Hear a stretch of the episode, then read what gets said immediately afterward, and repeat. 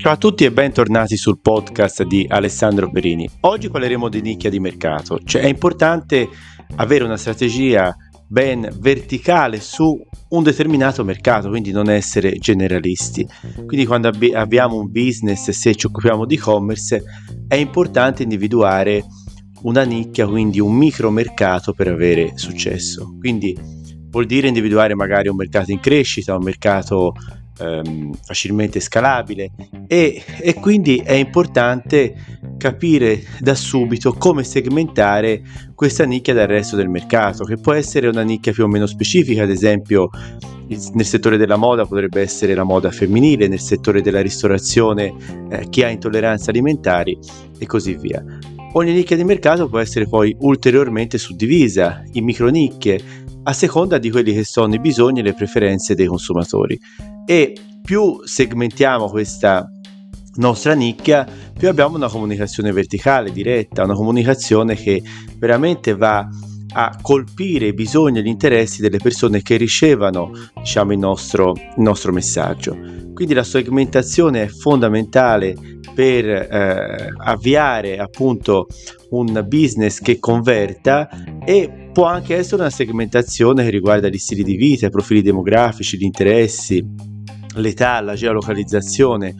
E, ehm, quindi, ad esempio, segmentare il mercato per area geografica vuol dire magari fare un marketing territoriale dove vogliamo vendere i nostri prodotti o far conoscere un nostro marchio in una determinata zona. La stessa cosa per quanto riguarda una nicchia demografica, potrebbe essere l'età, il sesso, eh, famiglie con bambini, eh, anziani, eccetera, eccetera. E in questo modo eh, chiaramente abbiamo dei, prodotti che sono molto interessanti per eh, chi ha delle caratteristiche demografiche di un certo tipo e quindi lavoriamo solo su quella nicchia. Quindi anche in un'ottica di fare dell'advertising online eh, utilizziamo il nostro budget per quell'es- quell'esclusivo settore.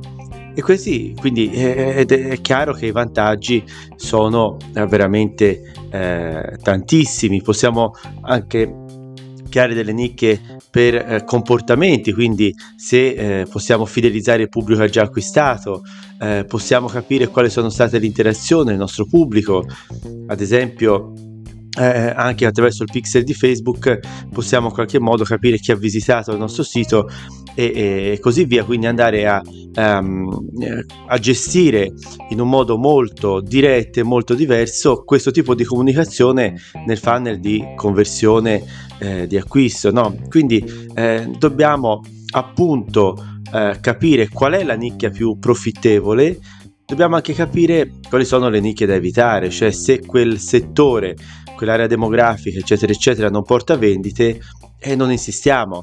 Se quell'area ha dei margini di profitto molto bassi, vuol dire che dobbiamo cambiare area. E, e dobbiamo quindi eh, stabilire attraverso una serie di criteri qual è una nicchia profittevole. Quindi qual è il nostro mercato di riferimento, qual è la fedeltà al nostro brand e al nostro pubblico e qual è il posizionamento del nostro costo. Quindi se abbiamo un prodotto che è ben allineato rispetto ai competitor a seconda appunto della qualità del nostro prodotto, eh, eccetera, eccetera. Per quanto riguarda il mercato di riferimento, quindi ragioniamo di target e eh, su questo è importante capire se dobbiamo agire in un'ottica di fedeltà del brand, quindi dobbiamo fidelizzare il nostro pubblico oppure il nostro brand è un brand che non ci conosce, dobbiamo farci notare, quindi siamo eh, nel funnel di conversione in una zona chiaramente molto più lontana rispetto al processo di acquisto. È importante quindi analizzare attraverso anche dei brainstorming con ehm, il nostro team, ad esempio il team commerciale dell'approvvigionamento, della gestione del magazzino, eh, il team del marketing che si occupa magari di marketing a 360 gradi, ma dobbiamo partire da un'analisi qualitativa del prezzo, capire cosa fanno i nostri competitor, quali sono gli stili di vita e gli interessi del nostro pubblico e andare proprio a lavorare su un canale comunicativo che deve essere in qualche modo un canale originale, un canale che si differenzia attraverso una buona strategia di marketing rispetto ai nostri competitor. Quindi è importante capire cosa fanno i nostri competitor, capire quali sono le nostre parole chiave, quindi attraverso l'ottimizzazione, attraverso le SERP, per posizionarsi in un modo corretto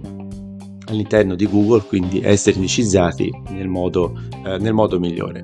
E, ehm, quindi concentriamoci sulla nicchia, non solo sui prodotti, per evitare appunto di, eh, di non perdere diciamo, l'interesse dei nostri clienti e soprattutto per farci notare da un pubblico che ancora non ci conosce. Io vi ringrazio, vi invito a visitare il mio blog aleperini.it e come dico sempre ci sentiamo alla prossima. Ciao a tutti.